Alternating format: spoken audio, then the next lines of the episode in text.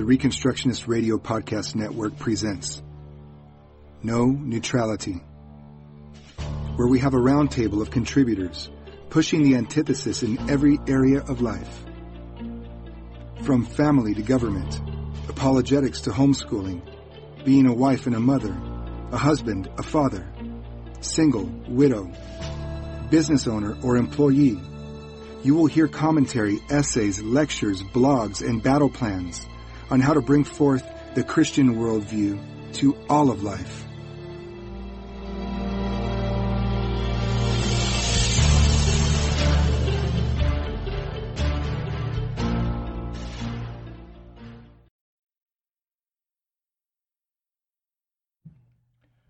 Lectures on the Politics of God and the Politics of Man.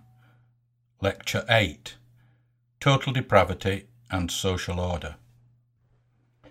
A participant in a BBC Radio 4 religious programme some years ago stated that the doctrine of total depravity no longer has any credence in the Church, and that only a few religious sects now adhere to it.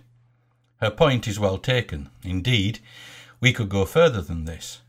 Few of those who do give assent to the doctrine understand it or recognize its implications either for soteriology or social theory.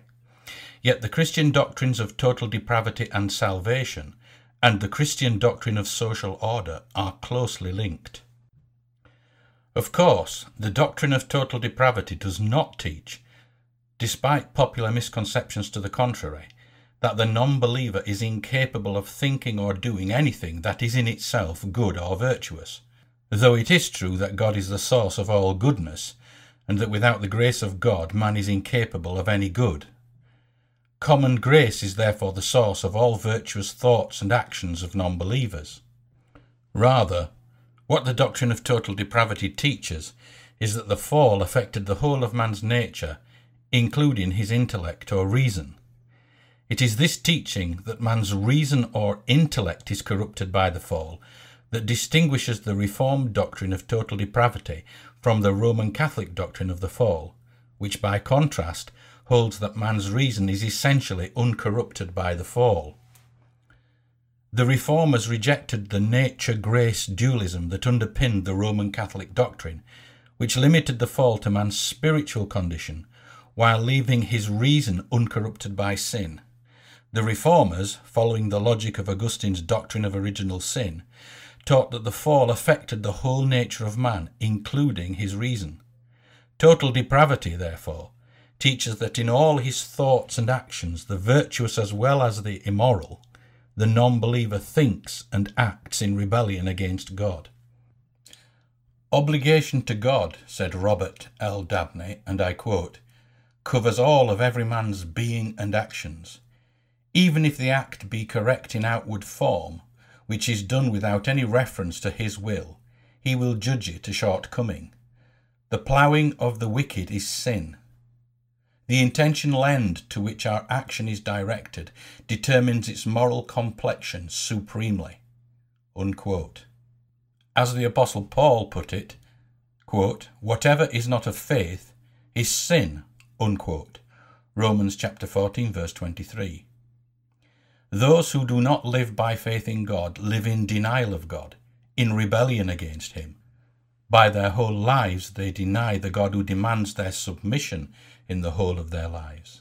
Their very acts of charity and virtue, which are good in themselves, are put to the service of the idols they choose to worship instead of the God of the Bible in the whole tenor of their lives, in every faculty of their being, and every sphere of their lives, they deny in all they think and do the God who demands that their lives be lived in His service and for His glory.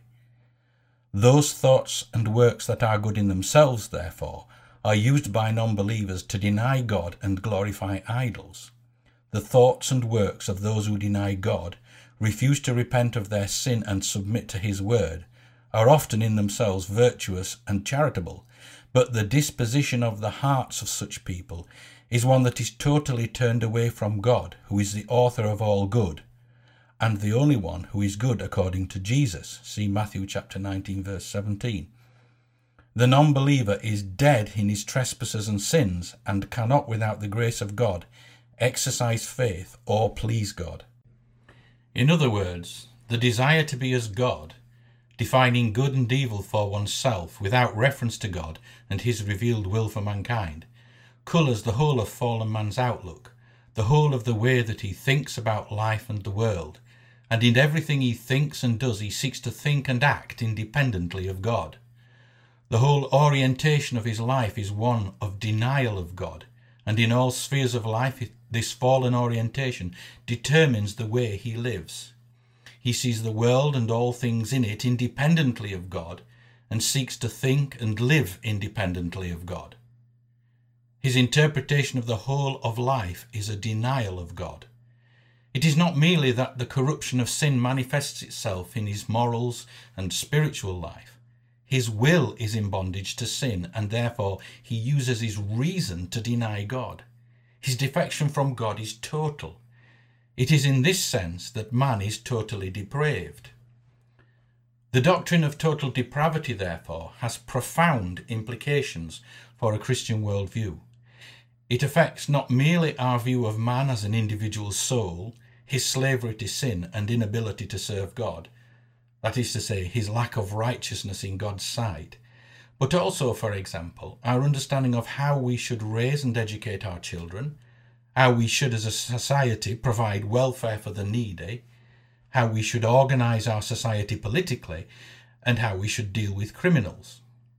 In short, it affects how we understand the faith as applying to the whole of life.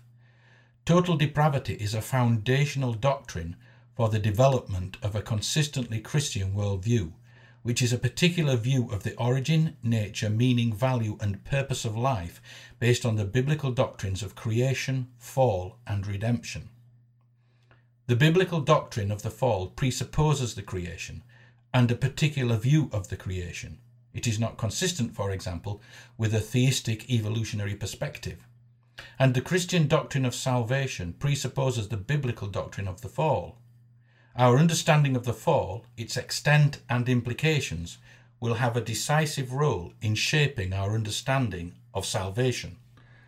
Medieval Roman Catholic theologians, for example, made a distinction between the image of God in man which they believed consisted of his natural ability to reason and exercise free will, and the likeness of God, which they believed consisted in his original righteousness in God's sight.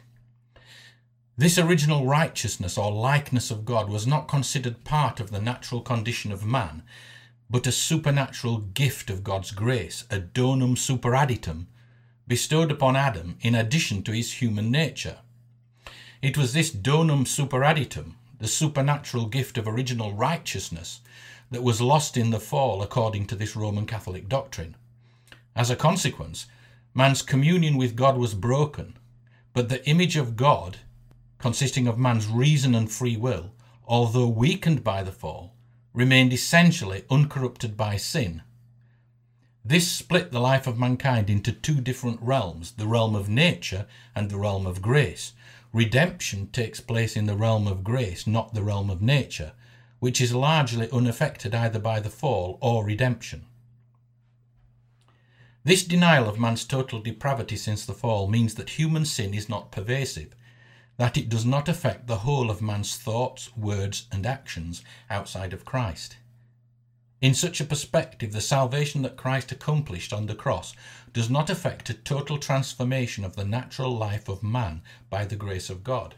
Rather, it is a kind of restoration of the donum superadditum, that is to say, a supplement needed to complete man, to bridge the shortfall between man as he stands as the product of nature and man as one who is righteous in God's sight. In this perspective, man is able of his own will and abilities to accomplish much of what God requires of him, intellectually, morally, politically, culturally, etc. But he is unable of his own abilities to achieve a state of supernatural righteousness in God's sight. God's grace is needed, therefore, in order for man's communion with God to be restored, and in order for man to be able to understand those things supernaturally revealed in the book of Scripture.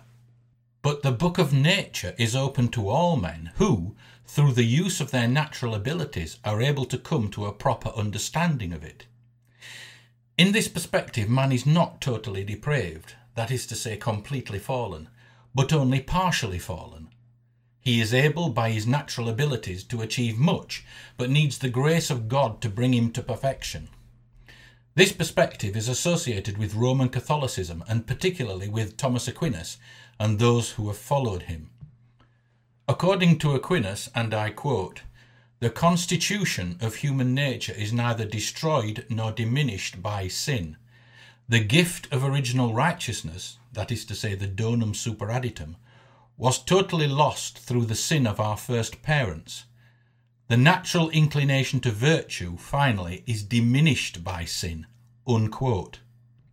For Aquinas, original sin consists in desire that is not subject to reason, and, quote, to sin, says Aquinas, is nothing other than to fall short of the good which benefits one according to one's nature. Unquote.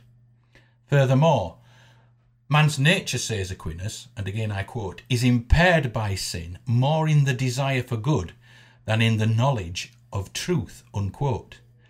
Nevertheless, and again I quote, human nature is not so entirely corrupted by sin as to be deprived of natural good altogether. Unquote. Consequently, for Aquinas, quote, grace does not abolish nature, but perfects it. Unquote. The gift of salvation, therefore, does not totally transform man's life and culture, but merely perfects it.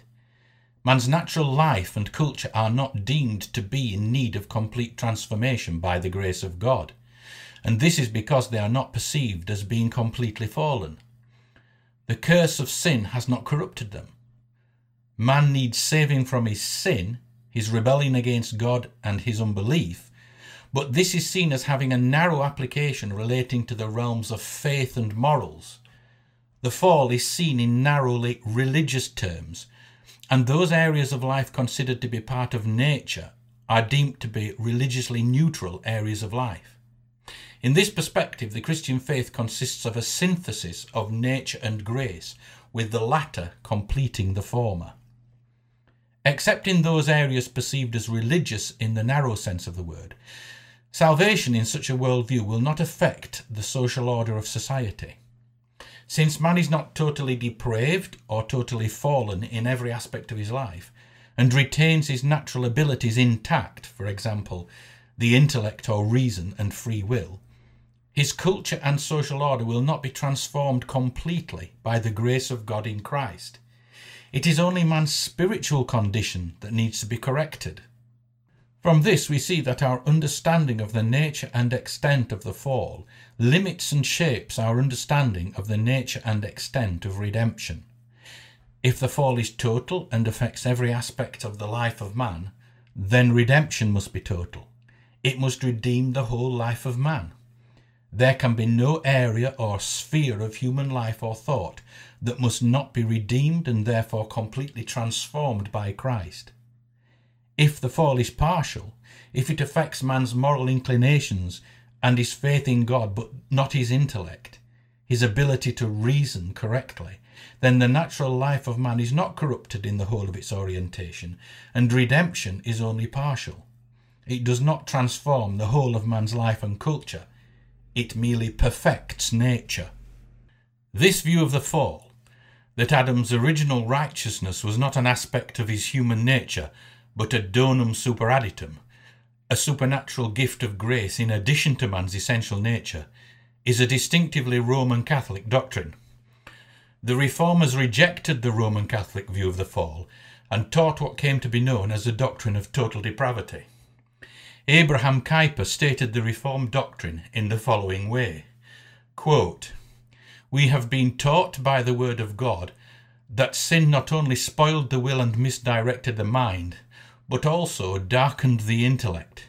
Conversely, that palingenesia, regeneration, not only converts the will and transforms the mind, but also uniquely illumines our consciousness. Those who believe receive not only another impression of life, but are also reoriented in the world of thought. Unquote. Nevertheless, it is clear that a perspective very similar to the Roman Catholic understanding of the nature of man and his fall into sin is adhered to by Protestants today. Most Christians in the West today are dualists. They see life as split into two different orders spiritual life, which corresponds to the sphere of grace, and secular life, which corresponds to the sphere of nature. Nature does not need redeeming because it is not fallen. Conversion affects a transformation in the spiritual realm, but it does not essentially affect the realm of nature, secular life. One can carry on living life pretty much as one did before conversion in the realm of nature. The concern of the church is with the realm of the supernatural, grace, and therefore congregations are often warned not to get tied up with cultural concerns, with things happening in the world, and with organizations. Their duty is to be at church as much as possible, attending to the spiritual realm. The consequence of this dualistic worldview is pietism, which has now triumphed as the dominant form of spirituality among Protestants. Even among those who consider themselves to be reformed, and therefore who accept the strictly theological dimension of the doctrine of total depravity, the implications of this doctrine for the whole life of man in those areas that fall outside soteriology and ecclesiology are practically neglected. When it comes to the education of their children, politics, social order, economics, art, and culture generally, the faith is largely seen as having no relevance. It is certainly not deemed to require a total transformation of these areas, which are seen as neutral from the religious point of view. Practically, Reformed believers on the whole today have adopted a worldview similar to that of Roman Catholicism. The fall is not seen as having affected the whole of man's nature. His natural life remains largely unaffected by his fall into sin. Grace does not transform nature, therefore, it merely completes it, and the natural life of man his family life, political life, economic life, the upbringing and education of his children, remains unchanged, unaffected, untransformed by the Word of God, since grace is seen as being relevant only to the spiritual and supernatural aspects of life, for example, faith, church life, spiritual gifts. In spite of the retention of the verbiage of the doctrine of total depravity in the Reformed churches, the truth really is that the doctrine is no longer understood, nor its implications appreciated. It is confined to the realm of the spiritual and is seen as having no relation to the realm of the secular. Arminianism is the dominant theology among Protestants today, of course, and Arminianism, like the Roman Catholic view of the fall, denies man's total depravity since the fall.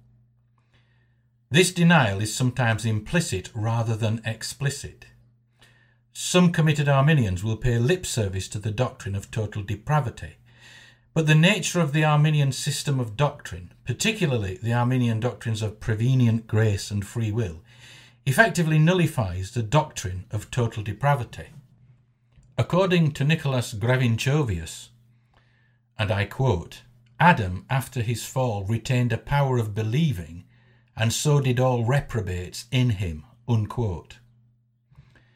The Arminians at the Synod of Dort taught that, and again I quote, Adam did not lose the power of performing that obedience which is required in the new covenant, namely, as it is considered formally, that is, as it is required in the new covenant. That is to say, he lost not the ability of believing in Christ or of rising again through repentance from sin. Unquote. But why have Reformed churches embraced pietism with such enthusiasm? I suggest it is because they have unwittingly embraced a basic premise of both the Roman Catholic and Arminian worldviews, namely, that man is not completely fallen away from God that outside the saving grace of God in Christ, man is not totally depraved. The Christian faith, therefore, relates only to a narrowly defined spiritual realm. It ceases to be a religion to live by and becomes instead little more than a syncretistic mystery cult comprised of elements of a Christian soteriology, a view of spirituality that is basically a modern version of Gnostic dualism, and a secular humanist worldview. Of course, Reformed churches, especially those that subscribe to the tulip formula, will deny this. They hold to the doctrines of grace. Perish the thought that they should have adopted a basic premise of Arminianism and Roman Catholicism but as Jesus said, and I quote, wisdom is justified of, that is to say, vindicated by, her children, unquote. Matthew chapter 11, verse 19. Why do so many Reformed churches deny the connection between faith and culture? And why are we to flee from the world that Christ redeemed and commissioned us to claim in His name into an irrelevant ghetto that denies any duty of the Christian to reform or transform the culture in which he lives? Why was the Great Commission separated from the cultural mandate by Reformed believers in the 20th century, when historically they have gone together and been seen as inseparably linked, two sides of the same coin? By denying the necessary link between religion and culture, Reformed believers have opened the door to the Arminian worldview. They still adhere to the terminology of total depravity but the doctrine is a dead letter in practice. They do not believe that man's fallen nature, his defection from God, manifests itself in the totality of his life, that is to say, in every aspect and sphere of his life and culture. If they did, they would not send their children to be educated by non believers, to be taught according to the basic premise of secular humanism, namely, that the world and everything in it exists and can be understood independently of the God who created it and whose creative will gives it its meaning and purpose. Man's depravity does not in their eyes manifest itself in the spheres of education, medicine, science, art, politics. In these spheres, the natural life of man is sufficient. It does not need redeeming. Grace does not transform man and his culture completely, it merely perfects nature. In this sense, most modern Reformed believers are practical Arminians. Their life and witness to the faith of the Reformation, which they claim to espouse, is in practice the antithesis of that proclaimed by the Reformers. Yet when culture is abandoned by Christians, and man's natural life outside of God is allowed to develop consistently according to its own principle, that is to say, the principle of original sin, in which man determines for himself what constitutes good and evil without reference to God's word. Christians throw up their hands in horror and bewail the terrible state of the world. But why? Culture is largely the external form, or as T.S. Eliot called it, the incarnation of religion. If we accept that people can be educated properly without reference to God by those who deny God and seek to live consistently in terms of such a denial of God, the result will be that God is eliminated from our culture. The denial of God by the scientist and the triumph of evolution as the explanation of our existence is merely a symptom of man's desire to live consistently in terms of his own fallen nature. The deplorable state of immorality in our culture is merely a symptom of the same desire. Likewise, if we eliminate God from our understanding of welfare and medicine, the result will be massive welfare abuse and abortion on demand.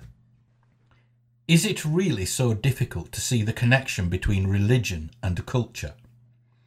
By their denial of the necessity of a Christian culture, Christians have opened the door to multiculturalism and the repaganization of society.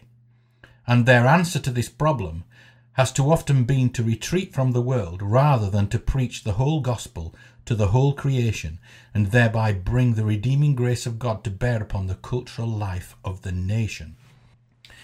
But in adopting the same pietistic perspective, those who claim to be reformed but deny the link between faith and culture have become implicit Arminians promoting an Arminian social theory that has helped to open the door to a world without God for the next generation. That is to say, a culture in which God is relegated to a narrow sphere of life revolving round church meetings and personal piety, and in which the gospel is seen as having no bearing on the greater part of man's life. Education, art, economics, welfare, medicine, law and order, vocational life are all seen as religiously neutral spheres of life. The result of this worldview has been the decline of our society from a culture that acknowledged and honoured God, however imperfectly, to a society that blasphemes and dishonours God with virtually every breath that it takes. This decline has now entered the exponential phase of the curve, and as a result, our nation stands on the brink of Gehenna. Our understanding of the fall will affect our understanding of redemption. If man is totally depraved by the fall, his sin, his denial of God, and his insistence that he will determine what good and evil are for himself, will manifest itself in the totality of his life and works, in every sphere of his life and culture. In this case, man's redemption must be equally total. It must embrace not only his individual spiritual life, but his culture as well. If man is not totally depraved by sin, if the fall is only partial, his sin will not manifest itself in the totality of his life and works. In this case, the natural life of man will not need to be transformed totally by the grace of God, but only perfected. The gospel will be considered a spiritual addition to the natural life of man, a donum superadditum, and, to use the words of one preacher, and I quote, primarily concerned with the world to come. Unquote. But the Bible does not teach this. Rather, it teaches that man's fall into sin is total, that without the grace of God, every imagination of the thoughts of his heart is only evil continually. See Genesis chapter 6, verse 5, chapter 8, verse 21, compare Romans 1, verses 18 to 32, 3, verses 10 to 18, 8, verses 6 to 8, Ephesians 4, verses 17 to 19, and Titus 1, verses 15 to 16. Man's natural life, in the state of sin, therefore, does not need to be merely perfected. Redemption is not a spiritual addition to the natural life of man. The natural life of man needs to be transformed totally by the grace of God. Redemption is a complete recreation of man in the image of Christ. If any man be in Christ, says the Apostle Paul, and I quote, He is a new creature. Old things are passed away. Behold, all things are become new. Unquote. 2 Corinthians chapter 5 verse 17. And if the believer in Christ is a new creature, this new creation must manifest itself in the totality of his life and in his culture, which is the external outworking of his religion. We forget this important doctrine at our peril and when we do, our society must suffer the awful consequences of our neglect of the gospel and of our cultural mandate to bring all things into subjection to Jesus Christ. Of course, it is often not until the next generation and those that follow it that the full implications of this neglect become apparent and this to some extent helps to explain the terrible consequences of the transgression of the second commandment, in which the iniquities of the fathers are visited upon the children to the third and fourth generations. Man's fall into sin is total. No area of his life is unaffected by his sin. Because man, in the totality of his life, is a sinner, he seeks to deny God and suppress the knowledge of God in all spheres of life. His sin, therefore, works itself out in the totality of his culture. Likewise, the salvation that Christ accomplished for his people by his life, death, and resurrection is a completely new creation. It must, therefore, work itself out in the totality of man's life and culture. This fact has profound implications for our view of social order. Our society will produce either a culture that is moving towards the new creation in Christ or a culture that is moving away from this, a culture of death. A society that is moving towards the new creation in Christ will seek to order its life according to the standards of righteousness revealed in God's law. It will produce a culture that honours Christ and a social order that conforms to God's law, because it recognises the comprehensively fallen nature of man's natural life, that is to say, man's total depravity outside of Christ, God's grace in Christ as the only remedy for this condition, and God's law as the only foundation for social order and peace in a fallen world. Where this is rejected, society will deteriorate into a culture of depravity and death, which is what Western society today is becoming.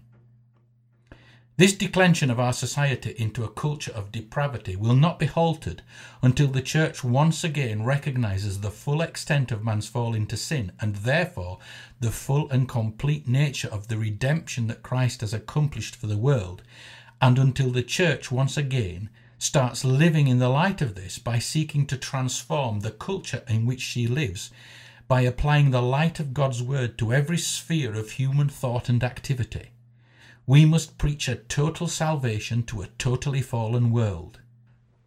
The nature grace schema of the Roman Catholic Church, which is so popular today even among Protestants, will not help us here. Rather, it will hinder our work for the kingdom of God because it is a compromise with the philosophy of the world. The work of Thomas Aquinas was a self conscious compromise with the philosophy of ancient paganism, Aristotle. According to Professor David Estrada, quote, Thomas Aquinas attempted to reconcile Aristotelianism with Christianity. He believed that Aristotelian philosophy was in the main true. Key Aristotelian concepts, such as the idea of substance and accident, are used in defining Christian doctrines, including the doctrine of the Eucharist. Among other things, Thomas accepted the entire Greek position with regard to the soul. On the other hand, he correctly affirms that the knowledge of faith is supernatural and cannot be demonstrated by human reason. Yet, according to Thomas, theology is to refute the opponents of faith and elucidate and make probable the articles of belief by the aid of philosophical thought.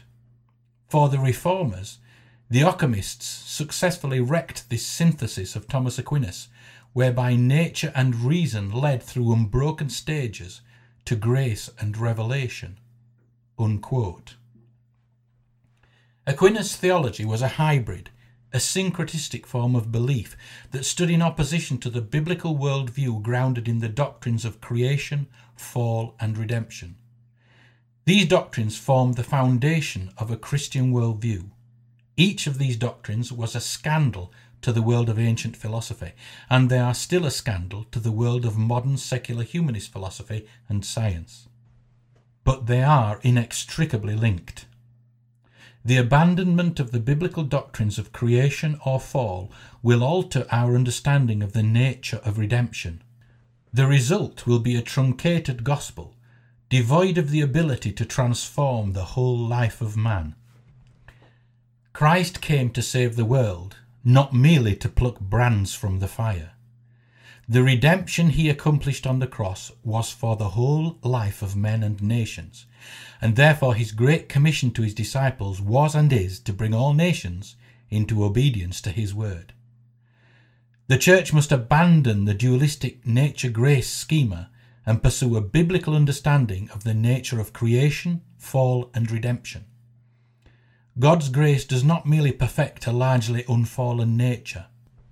Rather, it transforms completely the natural life of man, which is totally depraved and in need of the grace of God in each and every sphere of life. The grace of God in Christ is a grace that claims the whole of man's life, including his family, his politics, his art, his business. No area of man's life or culture is religiously neutral. It either serves Christ or it denies him. End of Lecture 8. These lectures are produced by the Kuyper Foundation, a charitable trust in England, registration number 327537, supported financially by means of voluntary donations from those who believe in the cause for which it works. The Kuyper Foundation is not a business. It makes all its literature films, and lectures available free of charge on its website as PDF files, audio files, and QuickTime movies.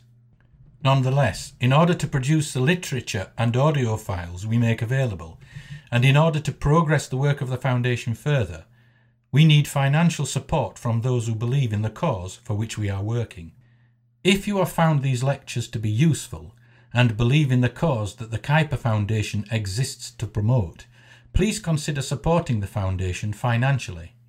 You can make donations on our website at the following address www.kuyper.org forward slash donations.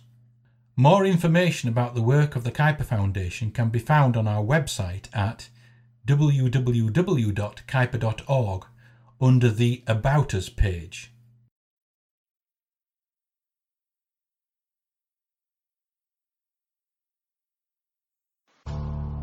Thank you for listening to this episode of No Neutrality on the Reconstructionist Radio Podcast Network. Don't forget to visit ReconstructionistRadio.com to download your favorite audiobooks and podcasts. And if you are a Christian Reconstructionist blogger and you'd like to contribute your blogs into this audio blog format, click on the volunteer link on our website, send us an email, and let us know you'd like to join the team. May Christ be glorified and his kingdom extended from sea to sea, and from the rivers to the ends of the earth.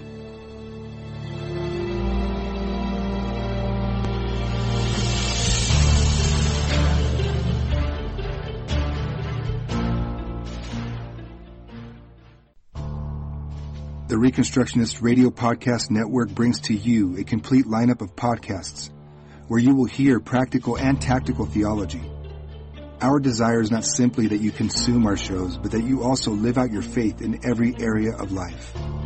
We can talk all day long about these things, but if we fail to put them into practice, then we fail as ambassadors of Jesus Christ our King. Subscribe now to your favorite Reconstructionist Radio Podcast Network shows, or you can subscribe to the Reconstructionist Radio Master Feed, where all of the content we produce including the audiobooks and audio articles, will pop up as soon as they are available. And don't forget to visit ReconstructionistRadio.com to volunteer as a narrator or to partner with this ministry financially.